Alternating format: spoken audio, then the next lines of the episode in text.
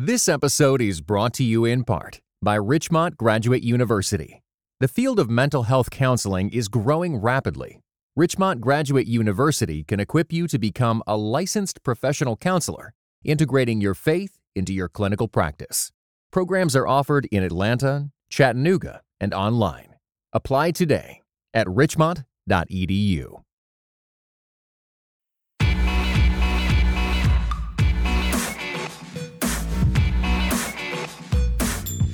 You're listening to Quick to Listen. Each week, we go beyond hashtags and hot takes to discuss a major cultural event. I'm Morgan Lee, an associate digital media producer here at Christianity Today, and I am now joined by the lovely Mark Galli. Do people ever use that adjective to describe you? Lovely? Yeah. All the time. Oh, okay. it's almost just too commonplace.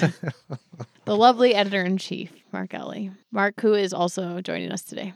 The lovely Melissa Rogers. Uh, Melissa is, now this is a mouthful, so hang on, listeners. A church state lawyer and non resident senior fellow in governance studies at the Brookings Institution. She previously served as a special assistant to President Obama and executive director of the White House Office of Faith Based and Neighborhood Partnerships. What you're supposed to get out of that is this Melissa is really smart, has had a lot of experience, and knows a great deal about religious freedom, and that's why we have her on the show.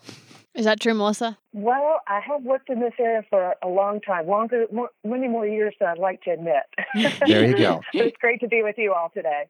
Melissa, where are we talking to you from? Uh, I am in Falls Church, Virginia right now. Awesome. I love Virginia. It's a great state. Yep. Okay, so let's get into our discussion for today. Last week, the U.S. Senate confirmed Sam Brownback as America's next ambassador at large for international religious freedom. The appointment came six months after President Trump had nominated the former Kansas Republican governor. Brown's position is part of the Office of International Religious Freedom, a State Department office which monitors persecution and discrimination on a global scale. As Christianity Today reported last week, advocates have been eager to see more readiness around religious freedom from the State Department. Its 2017 report on religious freedom violators came several weeks after the congressional deadline, and Secretary of State Rex Tillerson was unusually brief in the department's annual assessment of the issue. Tillerson has also controversially proposed combining RIF, again, which stands for International Religious Freedom, the office that Brownback now heads, with the Office of Religion and Global Affairs, which advises on religious policy and practice.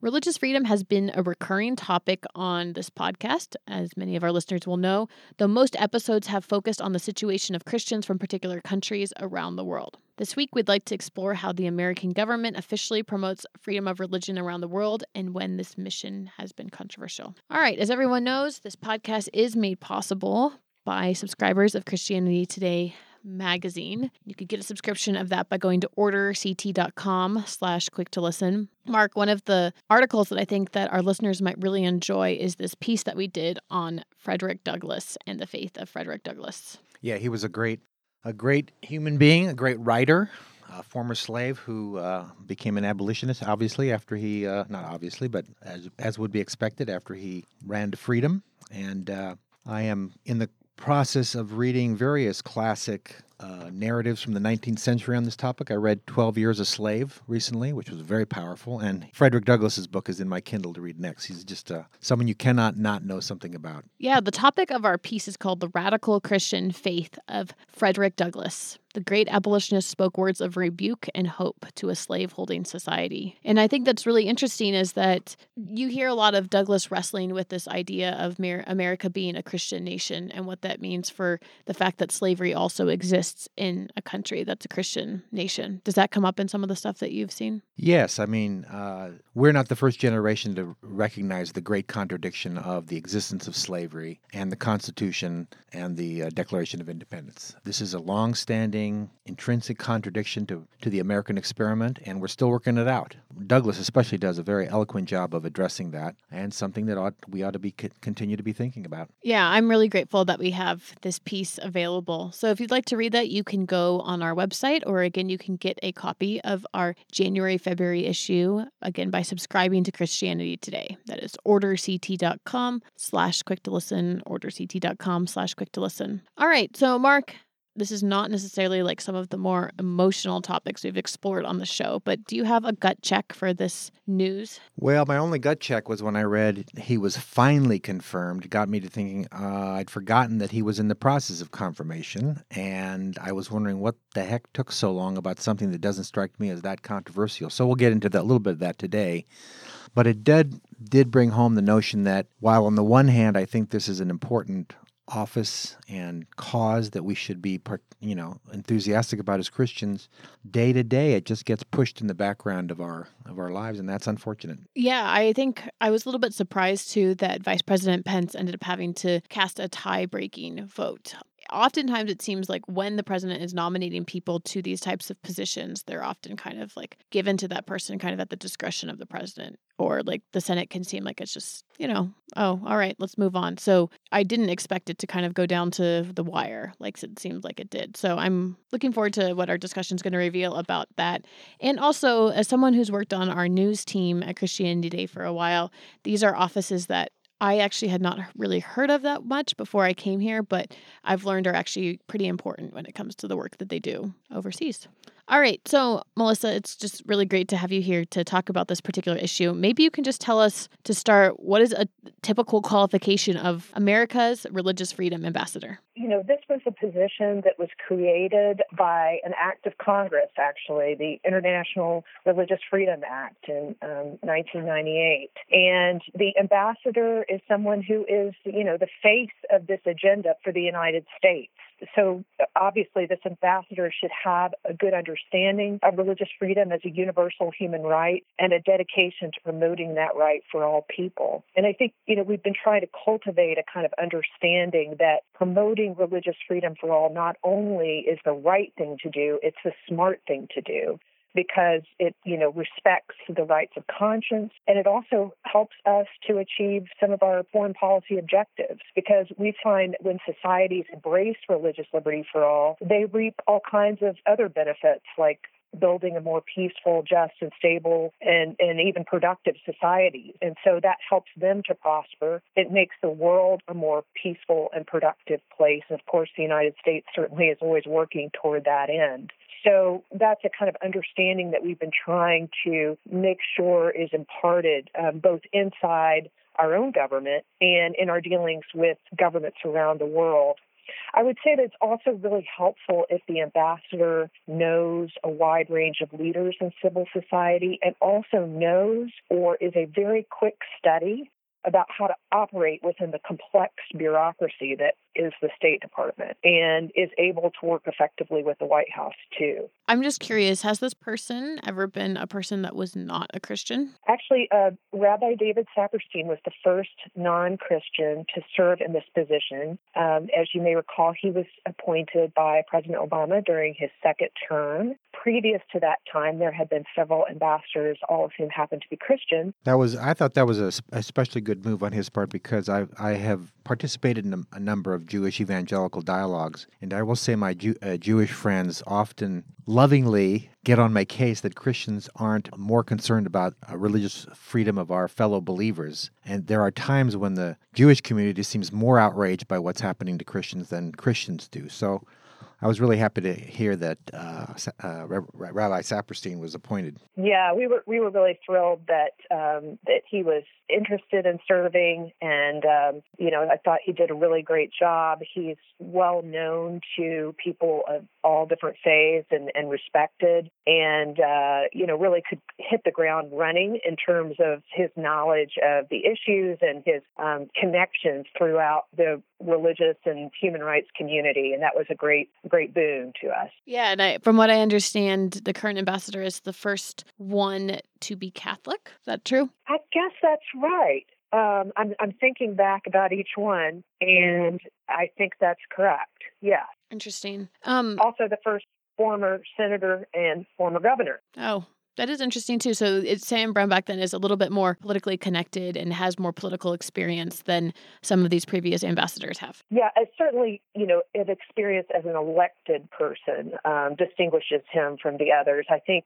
um, for example, I think John Hanford had worked on the Hill as a staffer, so it's not that we haven't had somebody who's who's been in the staff role before, but this was this is the first person who has held elective office or several elected uh, two elected offices in the past, at least. He may have held some before he was senator or governor, but at least those two, which are obviously quite important. Mark was mentioning earlier that he was surprised that it, it took a long time for Brownback to be confirmed for this position, which, from what I understand, it was about six months. Do you know why there was a delay? Well, let me first say that I don't think six months from nomination to confirmation uh, is necessarily that uncommon. First, the White House vetting process for a candidate of this kind is lengthy, and then the candidate has to run the gauntlet of Senate confirmation, which is also, you know, a kind of tedious paperwork exercise in addition to getting on Senate calendars and having the hearing and then getting to the floor. So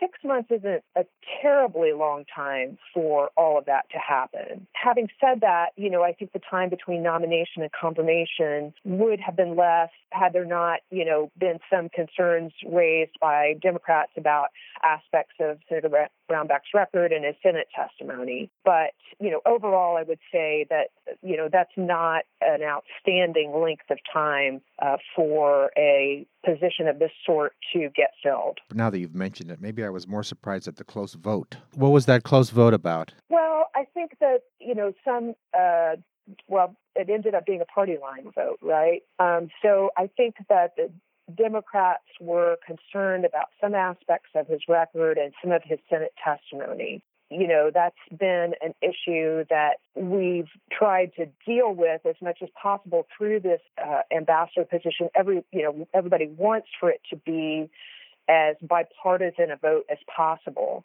Um, and that has been difficult to do sometimes, and it, it certainly was difficult this, this time around. Were there particular issues that he has stood for that were getting in the way of some people's vote? A couple of the issues that were cited were uh, concern about him signing a, a, law in Kansas that was known as kind of an anti-Sharia law um, that would say that you know no foreign law can hold sway in the state of Kansas, and was interpreted to be um, uh, an effort, an anti-Sharia measure, which gave some concern about where he would stand on issues of supporting the rights of Muslims. Not that anybody thinks that um, Sharia law should govern in the United States, not at all, but some viewed it as being a concern because it was such a non issue that um, Sharia law would ever have any place in governing the United States laws, that it was seen as, as an effort perhaps to, to stigmatize uh, or Muslim Americans. So that was a concern. And then there was also um, you know, some concerns raised about his testimony on the Hill uh, during his confirmation hearings about uh, whether there would ever be a religious justification for criminalizing, imprisoning, imprisoning, or executing people based on their LGBT status. And you know, he answered that question, but there were some Democrats I know felt that the the answer was not as clear and resolute as it should have been. So those were some of the concerns that got raised on the Democratic side about the nomination. Melissa, when we're talking about religious freedom, how is that defined by the State Department? Religious freedom, I think, is defined very broadly by the State Department. Um, the ability to, uh, you know, in, embrace a faith or not to embrace a faith, the ability to change one's faith, uh, the ability to practice one's faith, not just in private, but in public life. So it, it certainly includes all those things and more. The ability to gather as a community of faith um, and practice communally in that way. So the definition is also influenced um, by the UN Declaration of Human Rights, which has an expansive definition of religious freedom.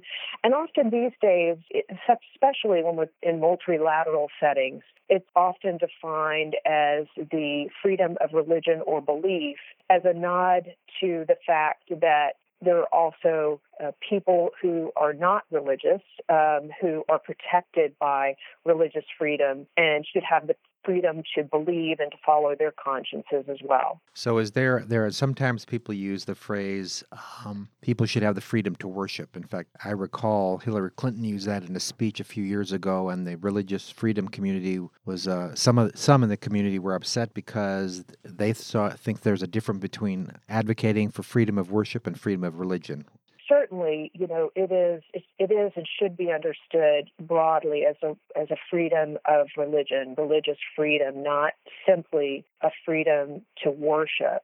So, you know, I think that's uh, that's certainly true. I would say at the same time, though, having worked, you know, in the government myself, you you encounter speechwriters who get tired of saying it the same way every time, and they'll they'll insert, you know, freedom of worship, the ability to worship as we see fit, as a way of varying the speech. We're editors who write headlines. we get it. yeah, and also we have, you know, of course, for, uh, Roosevelt, President Roosevelt, talking about the freedom of worship, a kind of historical antecedent for that phrase that speechwriters will also want to pull on from time to time. So, and, and I think you'll find, for example, that President Trump has said freedom of worship a number of times.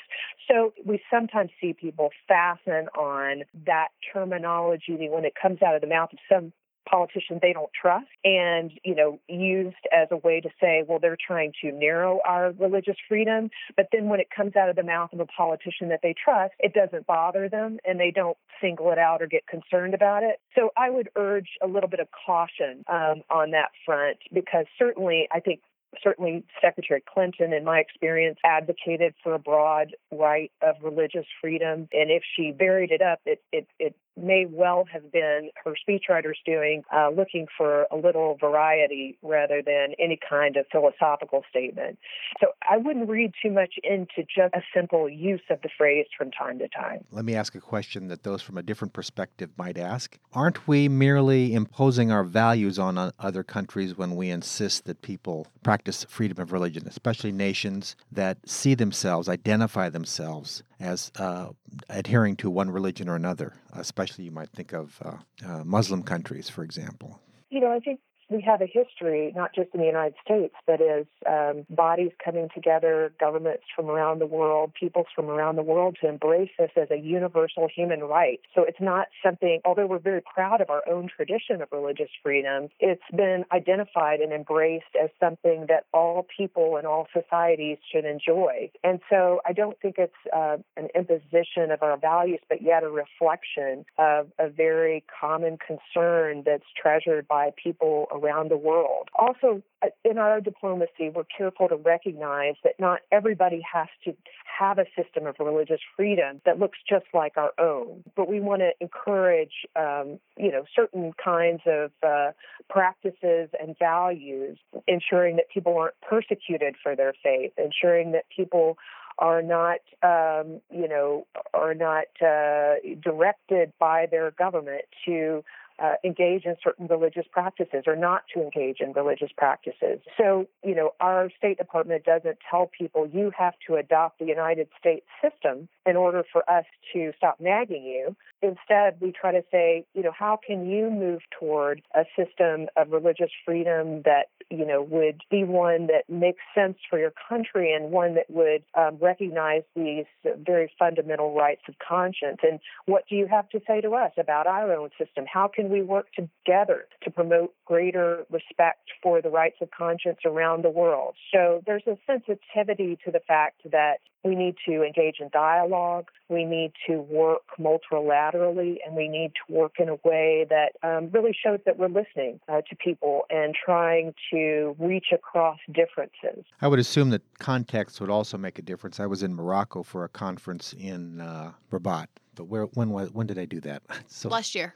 Last year, sometime. Yeah, in the fall. Anyway, uh, they Morocco is very proud of its religious freedom stance. Mm-hmm, right. And so I took the trouble to actually read their laws. And by American standards, it's not nearly as free as we would want it to be. But I don't think anyone makes too big of a fuss over it because, in the context of the larger Islamic community and what, what some uh, Muslim countries do insist on and demand of their citizens. It, it is relatively free and very free in a lot of ways. So I assume that makes a difference too in terms of how we work with countries? Yes. I mean, we certainly want to see if there's a problem, we want to see movement in the right direction and want to encourage that movement. And, you know, you reference uh, Morocco. I'm sure you're aware of the Marrakesh D- Declaration about uh, calling on um, Muslims, calling on other uh, Muslims to protect the rights of non-Muslims in their own countries. And so there's, you know, there's a lot to be encouraged by. Yeah, I should have mentioned that was the context of the conference, why it was held there. Oh, okay. yeah, was the Marrakesh yeah. Declaration Great. correct? Exactly. Yeah. Yeah, and you know, there's a coming, there's an uh,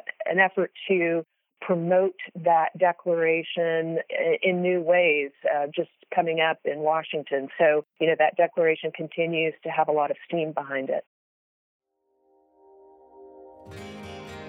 This episode is brought to you by Church Salary. Coming up with a reasonable salary range for church staff has never been easy. There are so many details to consider before setting compensation for church staff, and you're probably asking yourself questions like Are we paying too little or too much? What benefits do we offer employees? What's a reasonable housing allowance? Church Salary believes that offering competitive and fair compensation helps keep people in ministry.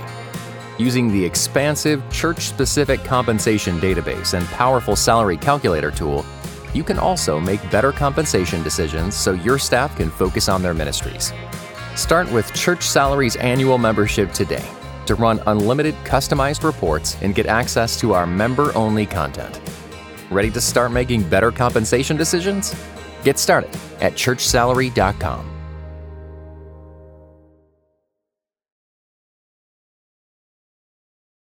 I'm just trying to get a sense of how this works in the State Department when advocating for religious freedom may or may not sometimes be a competing priority to other things that the State Department or the current administration may be trying to advance. The thought that comes to mind, I guess, though, maybe no one predicted, was just the fact that the Iraq War led in many ways to seeing a lot of Christians leave Iraq, Christian communities that had been there for thousands of years. When when these types of conversations are being had and people are talking about the intended and potentially unintended consequences of things is the goal of this like religion freedom ambassador to sit in these meetings and then kind of advocate for those communities and what might happen to them as a result of other foreign policy decisions that are getting made? Yeah i think it is to take a really holistic approach um, not to have religious freedom sort of over there in a little silo but rather to think about how do we integrate religious freedom into the work of statecraft? How do we make sure that it is integrated into the overall national security strategy. So, you know, this has uh, long been an aim and still continues to be a task for the State Department and for the National Security Council to make sure that religious freedom becomes an integral part of their work. And uh, having people at the table who understand the religious facets of the landscape that they're working in so we don't have you know things that surprise us that seem to come out of nowhere when we're doing foreign policy. So that we are actually thinking about how to we make religious freedom part of the package of things that we want to talk to other nations about how do we make it integral to those discussions, not something that's just an add on? Yeah, I should say, uh, I think the state, this is not news and it's not a uh, backhanded criticism, but it's been true for decades that the State Department can be tone deaf to the vitality and importance of religion in people's lives. I remember I went to a Muslim U.S. conference in um,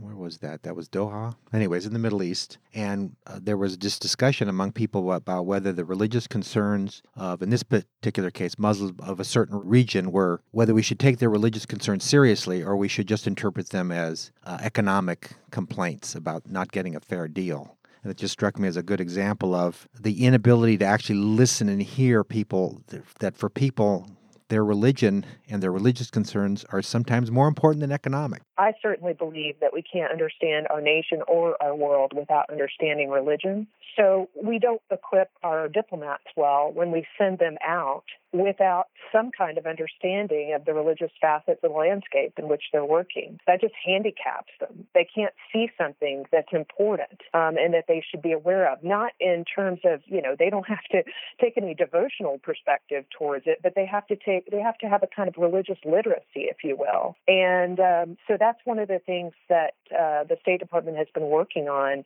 not without some challenges for the some of the reasons that you mentioned. Some in foreign policy apparatus are uncomfortable discussing religion. They think it's it's complicated, and it is, and they think it's combustible, and it is, but they think that they can just avoid it. But you know, I think Secretary Kerry put it well when he said we ignore the global impact of religion at our peril. You know, if we ignore it, it's gonna it's gonna come back in some way to uh, to haunt us, and you know our our ignorance will haunt us. So you know we really need to pay attention to it in a way that's um, informed and in a way that's constructive and certainly consistent with our religious liberty guarantees. You know, I, I think another kind of concern that we sometimes have heard is that an effort to be mindful about religion or to work on religious freedom would somehow violate the First Amendment or the separation of church and state. And, you know, I think that's just wrong. Um, you know, the separation of church and state is, is a time honored and cherished principle, but it doesn't bar conversation and in many forms of collaboration between the government and religious communities. And it doesn't bar,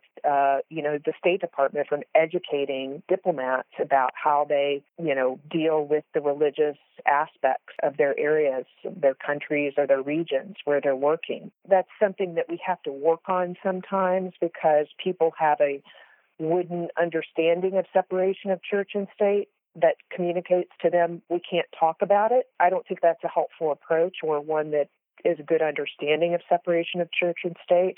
Instead, it means that you know the government doesn't uh, promote religion, doesn't force religion on anybody, uh, but we can promote religious freedom and we can promote religious literacy just as we promote in our public schools many times teaching about religion so that we can understand the role that religion has played in our own country. And another pushback that you sometimes get is the fear that religious freedom issues are really just efforts to pri- privilege the rights of Christians over the rights of people of other faiths and beliefs. And I think there it's incumbent on all of us, especially those of us who are Christian, to make sure that we are promoting always equal rights to religious freedom, that we are looking out for everyone and their rights of conscience, whatever faith they choose or reject, even. You know, that's part of religious freedom too, being able to reject faith. So, you know, it's a, a, continuing job to make sure that the Religious Freedom Initiative is understood and actually practiced in such a way that it very carefully protects the rights of all people in a very uh, even handed way. I think that you're right to talk about that tension that there is in regards to whether these offices privilege Christians or not. And I've seen some version of this criticism talked about, especially when someone like the current vice president has, who has made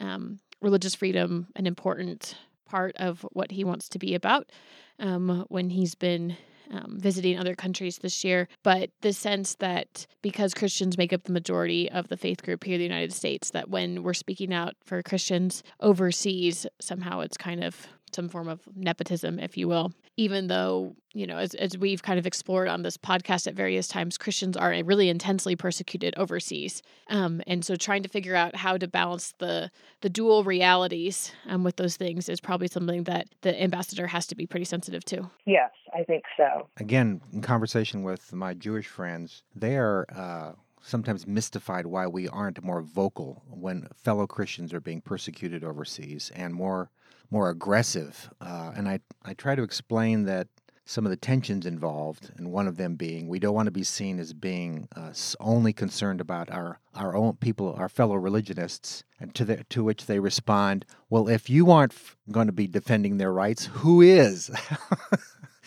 so it, it, it is a it is a tension. And I think some groups do that very well. You know, they certainly uh, raise issues that Christians are facing. And in the very next uh, paragraph, they're talking about the Rohingya or you know someone else uh, you know whether it's uh, buddhist or baha'i uh, or whatever they are careful to show that their concern, while they are raising concerns about Christians, they're very careful to also raise concerns about other people of faith because, of course, you know, the right to religious freedom is indivisible when anybody's religious freedom is undermined, it, it jeopardizes everybody's right to religious freedom. And and you know we know that every religion is a minority somewhere so you know when we protect the rights of my, religious minorities in our own country we strengthen our hand to protect the rights of religious minorities in other countries which you know religious Christians aren't a religious minority in the United States. But when we protect religious minorities here,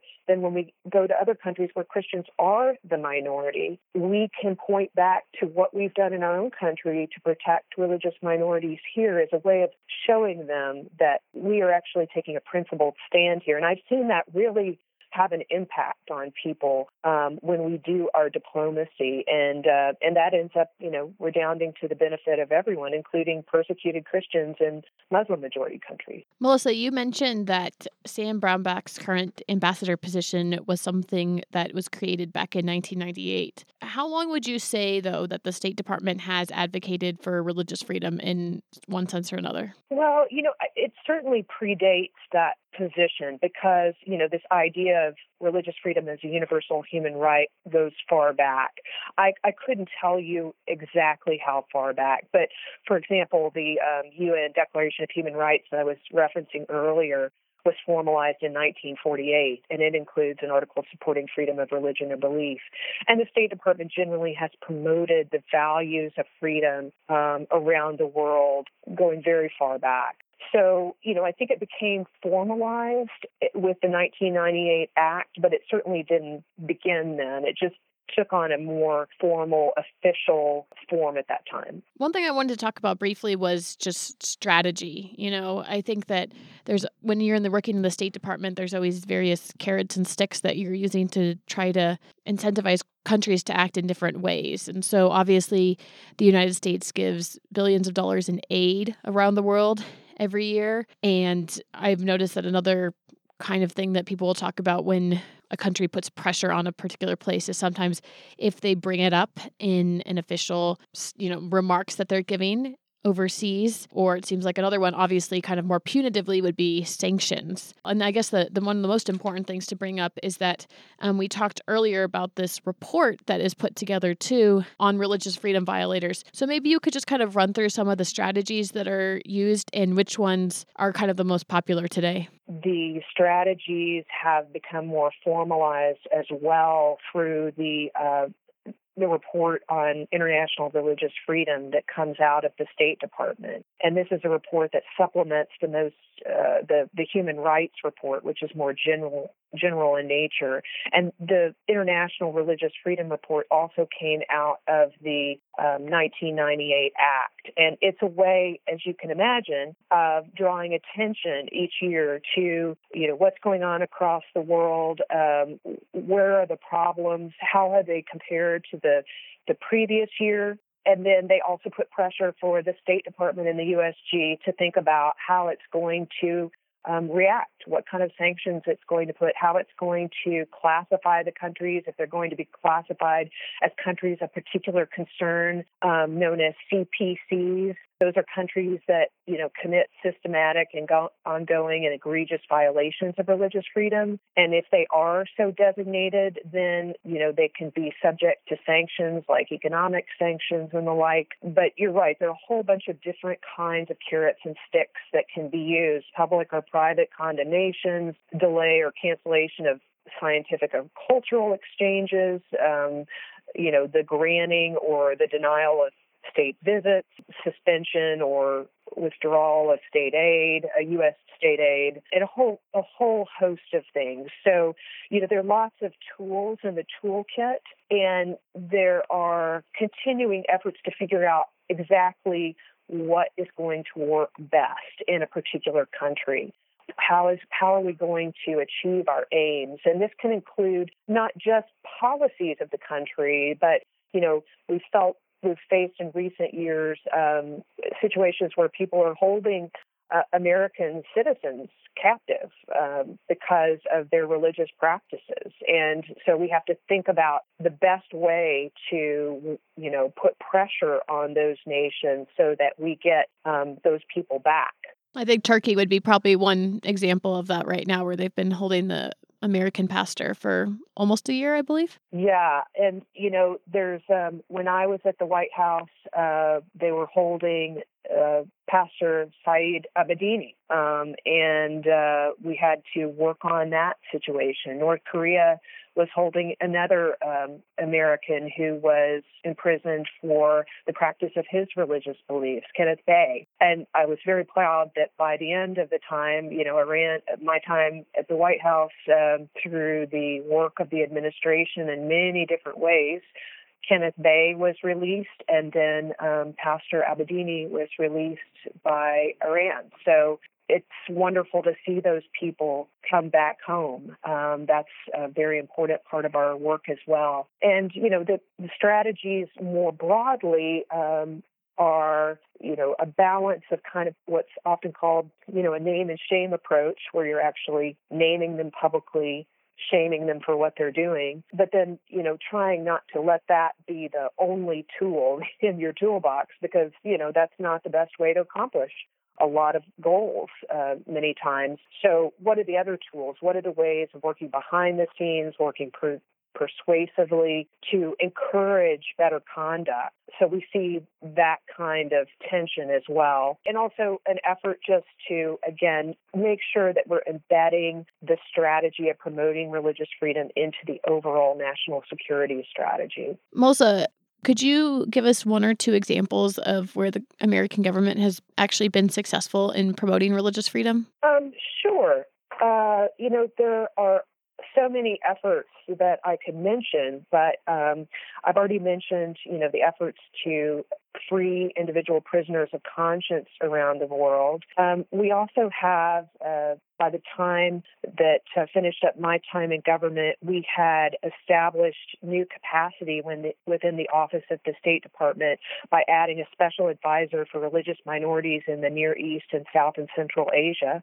My friend Knox Thames holds that position now that helps to ensure that the urgent needs of religious minority communities in those areas are taken into account. Um, we also have dramatically increased our training of American diplomats on religious freedom. And the Office of International Religious Freedom today has more staff, resources, and program funds than at any time since the creation of the office in 1998. Um, we also work you know, in, in a variety of ways in various countries around the world um, both in a multilateral and in a um, you know a bilateral fashion to improve the conditions for religious freedom. So in the Central African Republic, for example, the Department of State has supported early warning programs to increase effective communication and community resilience across religious lines. And the Department of State has, through a grant, empowered NGOs and um, non-governmental organizations in Eastern and Central Europe to monitor anti-Semitic and expression that appears in traditional and new media. Um, so there's just you know a long list of things that we've done in various countries. The strategy is certainly multi pronged and it involves work with government to government and also um, government working with our own civil society organizations and civil society organizations within the particular countries uh, where we are um, operating and trying to have more dialogue. Let me ask one more question, just a little more personal. And that is, I mean, why is religious freedom? Obviously, you've given your a large part of your life to this issue and this cause. So, as a Christian, why is this so important to you? Why have you? Why is this close to your heart? Yeah, well, I believe that religious freedom is not only a universal human right; it's also a gift from God. And when that right is protected, then people can make choices in matters of faith. And that's what makes our faith meaningful, right?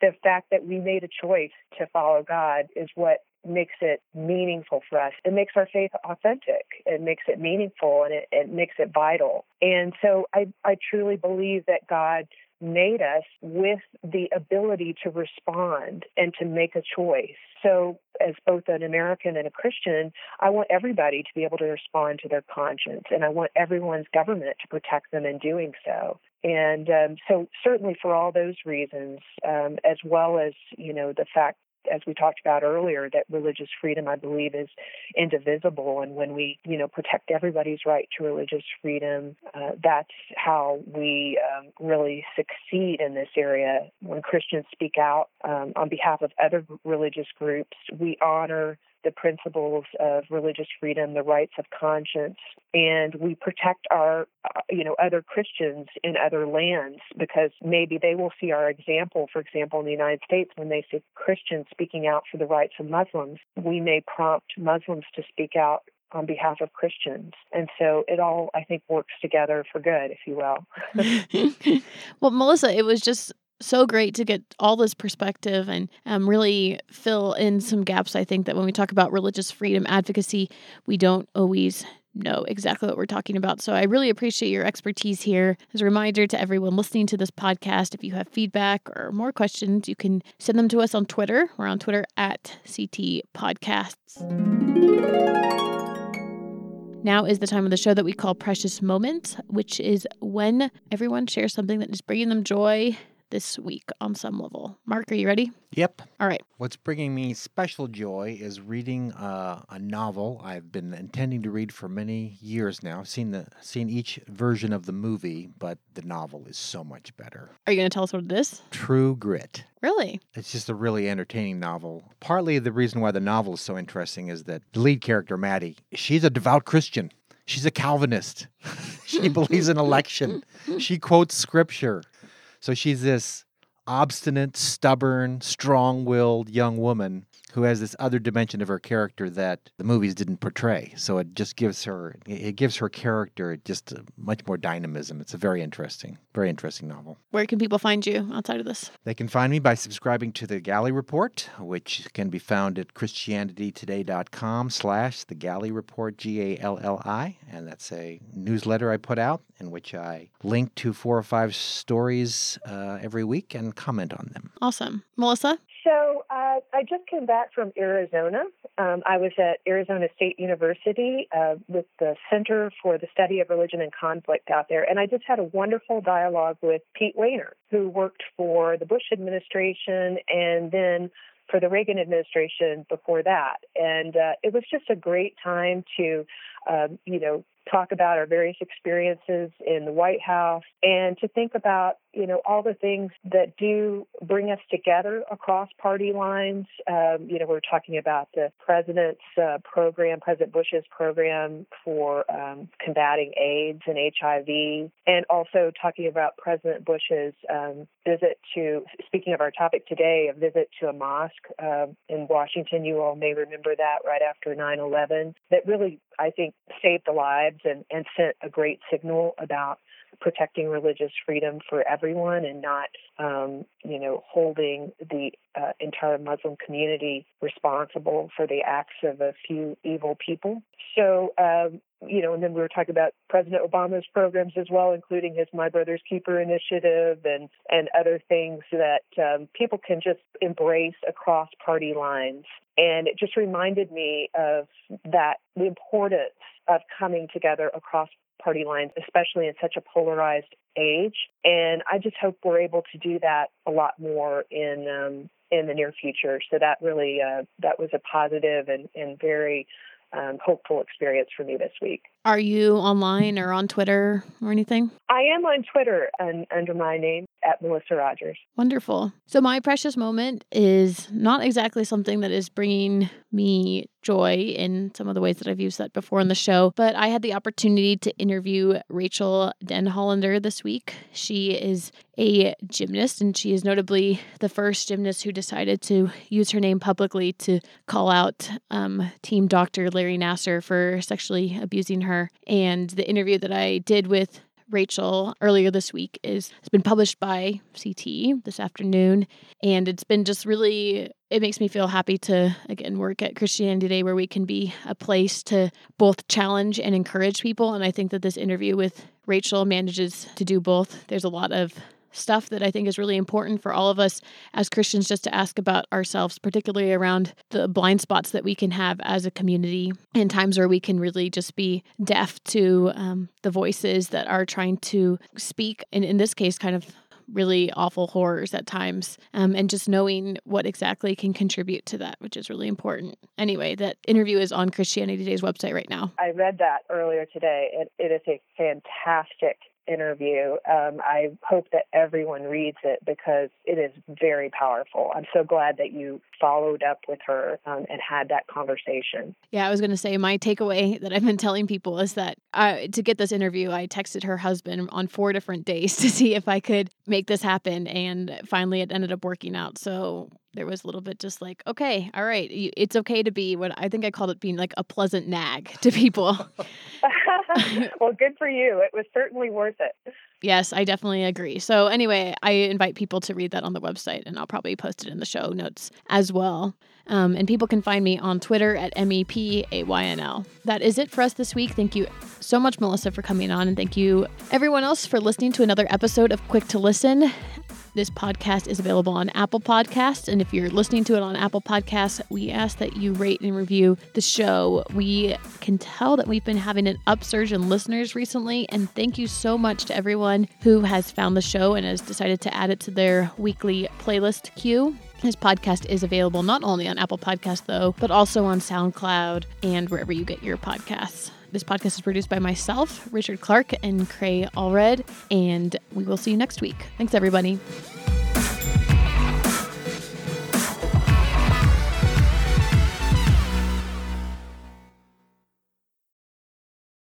This episode is brought to you in part by the Beyond Ordinary Women Ministries podcast. Do you want to grow in your influence? Bow's episodes feature tips for leaders of any kind, from mentoring one woman to leading a ministry. Browse Bow's podcast at beyondordinarywomen.org.